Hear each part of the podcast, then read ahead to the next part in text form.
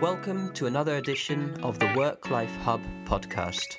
To find out more and to listen to other episodes, please go to www.worklifehub.eu.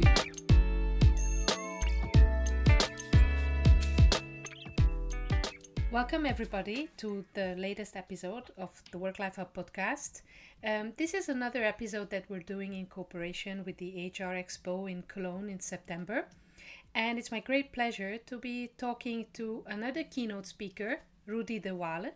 He uh, is going to be speaking on the 15th of September and present his thoughts, um, which is also linked to his work and his book, Shift 2020 Reshaping Work in the Digital Age. And Rudy is joining us from Cambridge. Hello. Good morning, Agnes. Now, I watched some of your um, keynotes on YouTube. It's quite easy to find very inspiring speeches of you. And in one of the talks, you quote somebody saying that we're only just at the very beginning of this technological change, only at the you know the first 1% of what technology and digital and artificial intelligence is going to be able to do could you just unpack that a little bit for us where do you see us heading perhaps by 2020 yes that's a quote from uh, larry page i guess uh, from uh, google. Um, yeah basically what, what yeah what, what what this 1% means is that we're just starting in the age of technology yeah, and computing technology. If you look at the first industrial revolution, you know, with steam engines and all that, and the second industrial revolution with electricity, what that has done to uh, to our society and business, and now we're coming in the third industrial revolution, which is actually the computing age, and we're just in the beginning of that. Like, just imagine that uh, this is the start of the century, and how this is gonna look in 50 years or 100 years. So that's uh, what he means with his 1%. Uh, but it, it's also now technology and everything that uh, gets in contact with technology. Before it was just software and connecting people on the internet, things like that, and providing services for people. Now we're entering the age where actually technology will connect with physical things. Yeah, so with the Internet of Things and sensoring and basically any object that you see or that you have around us can will be able to uh, connect to the Internet and also tracked. Yeah, so uh, and provide data also for companies to be more efficient, to work more uh, in transparency and uh, more sustainable also in the long term.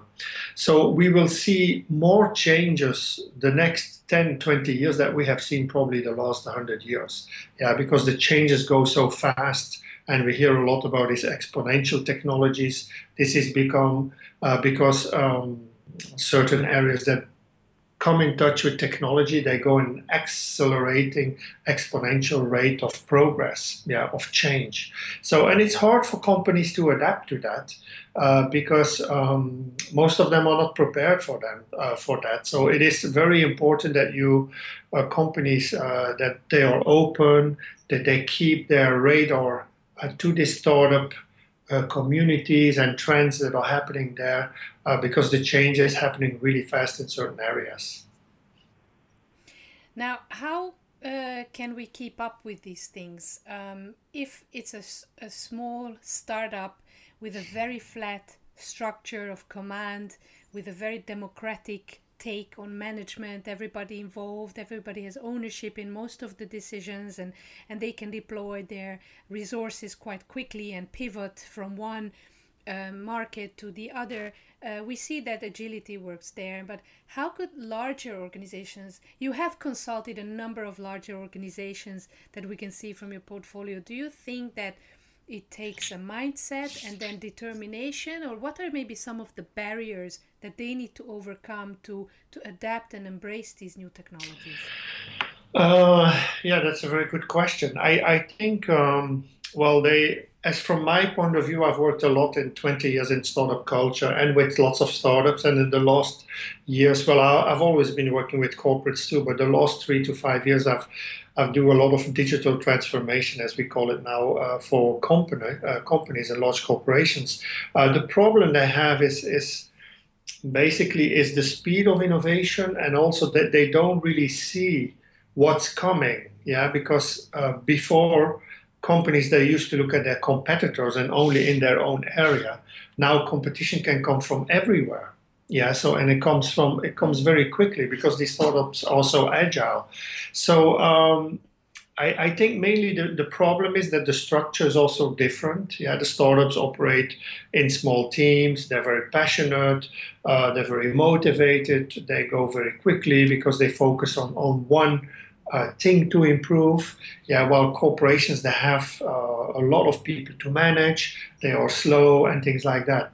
So uh, corporates also work with uh, employees. Yeah, so they, they are not only uh, entrepreneurs or, or, or they cannot be turned all of a sudden into entrepreneurs also. So I think that is one of the problems.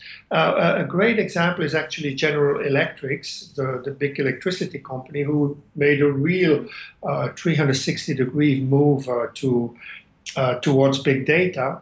And they actually opened up and they brought in uh, Eric Ries uh, from um, to build a startup program inside the company. So what they did is actually they started asking the employees themselves of like how could they improve certain things, yeah, or ask them for ideas in their own company. And so they came up in, in a couple of months with 300 new ideas, 300 new products, yeah, 300 new projects that they could actually build. So, and then what they did, they built like startup teams of people who came up with that idea, gave them a, a, team, and then started setting up and building these products, which are now coming to market.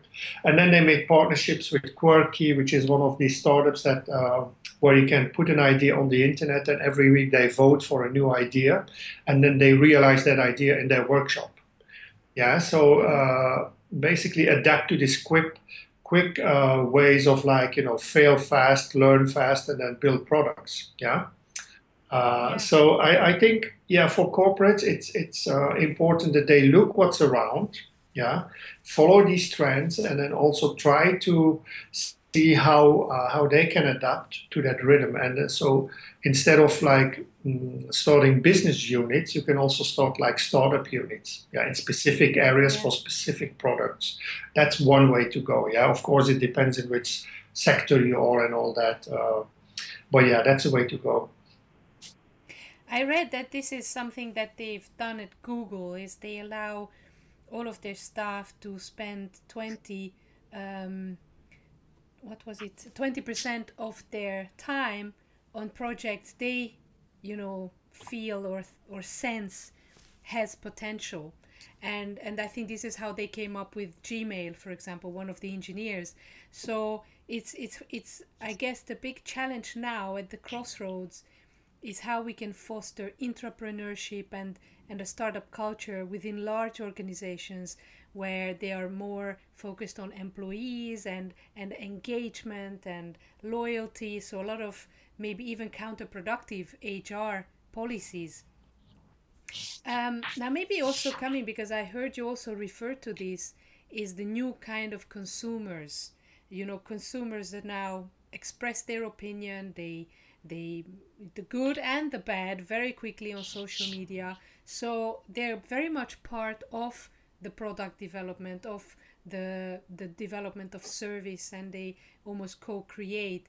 So how do you think um, companies are, are reacting to that? And especially when it comes to um, some of the classical jobs that are going to go out and, and be replaced with artificial intelligence how can companies um, get prepared for this? Oof, that's a lot of uh, questions in one question. I have the impression. So uh, yeah, I think on on the um, on, on on the startup side, uh, yeah, the startups they they move fast because they they have nothing to lose. Also, a company has a reputation, and it's harder yeah. for them to actually bring that reputation, uh, like and make it vulnerable on on the internet. Yeah, so I think that's why it's sometimes better to uh, build new structures, new brands, uh, new teams, yeah, and then s- start from scratch. Yeah, if, even if it comes from yes. a large company, because the large company name is what it is, and that is hard to to change, right? So they can only adapt to certain situations. Um, um, sorry, what was the rest of the of your question? Well, I was just asking about, you know, the Internet of Things, artificial intelligence. How can maybe maybe I didn't phrase it well, but how could companies sense or or put out their tentacles to say for their product development on on on what is coming because you mentioned that in the beginning. You said just big companies don't know what is coming and and how could they, you know, what what techniques or tactics they could employ to be able to anticipate and be better prepared yeah, well, the first point is hire somebody like me. Yeah, no, I'm joking.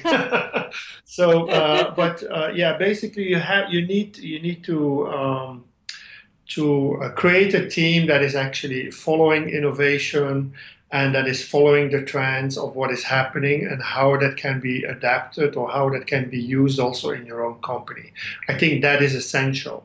Yeah, not any company can survive anymore if you don't do that. Yeah, so you have to know what is happening. You have to know what is coming your way. Uh, you have to see also new opportunities that you might not think of now. Uh, that can be out there, you know, like even if you, uh, or then if you if you you're able to track them, you can take these opportunities or take these technologies to you know be ahead of your own market, yeah, and and your own competition.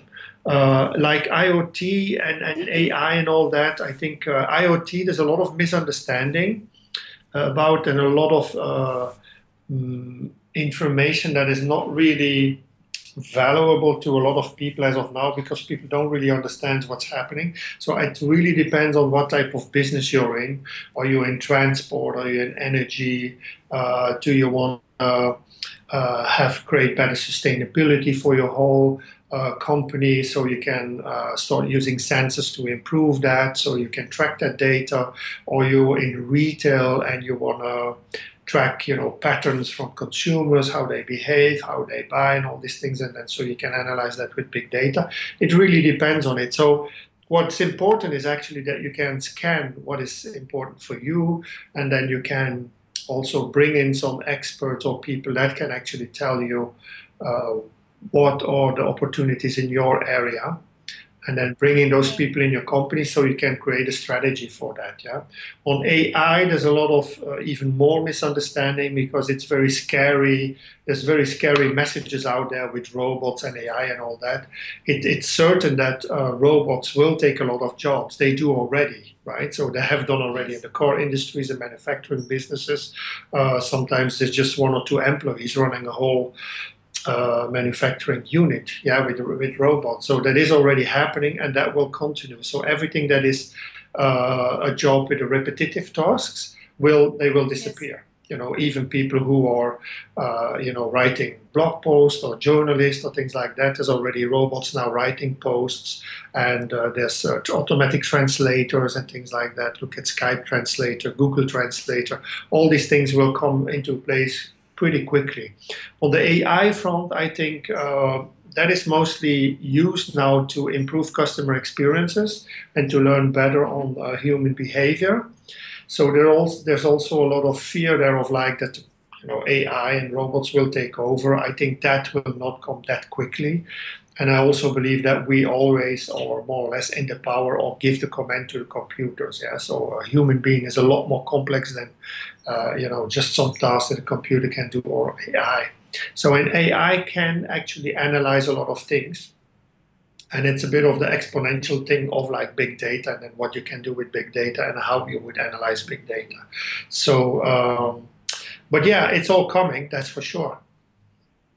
And I think perhaps one of what really strikes me about all this new information and new foresight is that before we kind of knew that that the robots would um, replace be able to replace some of the really tough jobs you know the manual labor the the the physical labor which which was good news. Um, but now it really looks like that they are going to be able to do a lot of the white collar jobs for us. So even accounting or translation or some parts of medicine as well. And and I think that's where that's where things become a bit bit scary. Um, now, I just wanted to ask you one more uh, thing before we go to maybe our last question, because I know that you do also work with um, helping uh, companies in Africa, uh, startups, and I just read this quite recent uh, OECD publication about the future of productivity. And what they explained there is that they seem to believe that there is going to be a slowdown in the development of technology worldwide because of the diffusion of the latest technologies and tools from the frontier companies to the more lagging companies or the or the least advanced companies and especially globally. Is this something you see that that there are regions in the world that may be more um, resistant or more uh, difficult to catch up or you see the opposite that there is just as much a dynamic startup scene thanks to global thanks to digital also in in africa um, yeah, I don't know where you where you read that article, but I'm I'm not really sure about the slowdown of technology. Yeah, so uh, the, how how is everything going so fast, and that we have this impression that there's so uh, such an expansion of technology is because of the internet, right? It's because internet connects everything, and you know, 20 years ago, you know, we still had to read newspaper. You know, everything was one directional. Now it comes from from everywhere. Yeah, there's even an overflow of uh, information. Look at the Greek situation of like how many opinions yes. can you read in a day? Yeah, before you just had your newspaper, whether you were left or right. You know, the world looked a lot simpler. Yeah. So now it's uh, even in my own network, you know, it, it, it, looks quite complicated sometimes. And then you also have a lot of these uh, marketed messages from uh, every. Uh, uh, every front, right, that wants to push his message on social media. So it's harder to to to detect also, filter, yeah, some yeah. to filter objective media. I think so, which is a, a, different problem than what we're talking about here. But in in in the um, yeah, in, in, in this in the essence, it's the internet is basically connecting everyone and everywhere. Yeah. So Google and Facebook they have these projects where they want to connect the, the areas that are not reachable. Yeah. As of now, they are not connected. So and then once people are connected, I think there's a lot of opportunities coming. I did a lot of work a couple of years ago already in Africa with mobile developers, and you know they just bypass the desktop so they have yes. never known the desktop experience, but they don't they don't uh, they don't bother because they can do things with their mobile, yeah, or then with a tablet, mm-hmm. so they can learn how to code. Of course, they have to. There's the learning curve, yeah. So before you can start doing things on the internet, you have to learn how to code, or or you have to learn how to create products and things like that. But that will come. So. Um, I, I, think what we will see as a major trend also is like uh, in, in the Western um, uh, countries, we see that the income of the middle class is shrinking. Yeah? yeah. So, and this is an overall trend. So this has been going on for the last 20 years and it keeps going. So, however, the new middle class will be coming from uh, the developing countries yeah, because they come from actually a poorer area and they are creating more wealth. You can see that already in the sub-Saharan, which have uh, I think they have seven of the fastest growing countries. Uh, look at what's happening in China, India, Brazil, things like that. So I, I do believe there will be you know more and more innovation coming also from from those areas. Yeah, so uh, they also have a chance to get into the global economy. Yes, especially with education being now um, virtually free and also accessible from anywhere with edX and Coursera opening very high quality courses for coding and programming. If, if you know where to go and, and find it, you can learn that by yourself. So that is also helping, I guess, with the democratization of, of the digital um, jobs basically. Uh, you mentioned something that um, you, you you mentioned the overflow of information, the abundance of information, where we don't even know which sources to trust. Um, and I wanted to ask you, in terms of work, um, don't you find that a lot of the um, a lot of this open access to information and also the fact that employees are now bringing more of their devices to work than work gives us that there is also a lot of distraction and and how uh, effective organizations can can focus and not be distracted by this abundance of, of information of sources of tools. How do you see this? Yeah, well, I think that's yeah, that's another reason of uh, of difference uh, between uh, startups and, and large corporations is that startups they work on uh, they are paid by motivation, mm. yeah, and result, and then in companies they are paid by the hour. So I think this paid by the hour concept uh, will change over time. Yeah, because people need motivations, and in large corporations, I have the impression that many people are burnout already. Yeah. Yeah, for many years, and they have been burnout for many years. So they, they just do their job, but they don't really contribute to the growth of the company. Yes. Yeah. So and, and and that's one of the problems that these big companies have. So uh, I I think that will change over time because. Um, uh, also by if, if you work in teams with motivation and like uh, with a with a very uh, focused uh, objectives and yeah well or, or, yeah they, they, just work in, with, with a large uh, a much larger focus than, than than normal people and then they can also be rewarded for that yeah. Yeah. So uh, if there's no focus, if there's no objective or things like that, then I think it's hard to measure. So this whole system of measurement uh, will change. Uh, note note that also like with the use of big data, you can use use that to analyze your customers, but that will also be used to analyze employees. Mm. Yeah, so in, in good and bad ways. Yeah, so you will be able to analyze the mood settings or the the vibe from certain teams. Yeah, with big data and with, with other tools.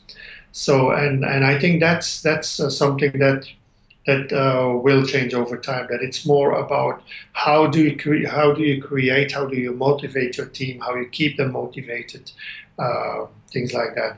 And then also people will be more flexible. Mm. Yeah, so they have their own tools, but you know I think it's okay if they are distracted as long as they do their work. Yeah, yeah. and they, they reach their objective because that's just the way that things are now you know, just look at kids now. They do many things at the same time, yeah, mm. Because they are all used to, you know, playing with digital and all that.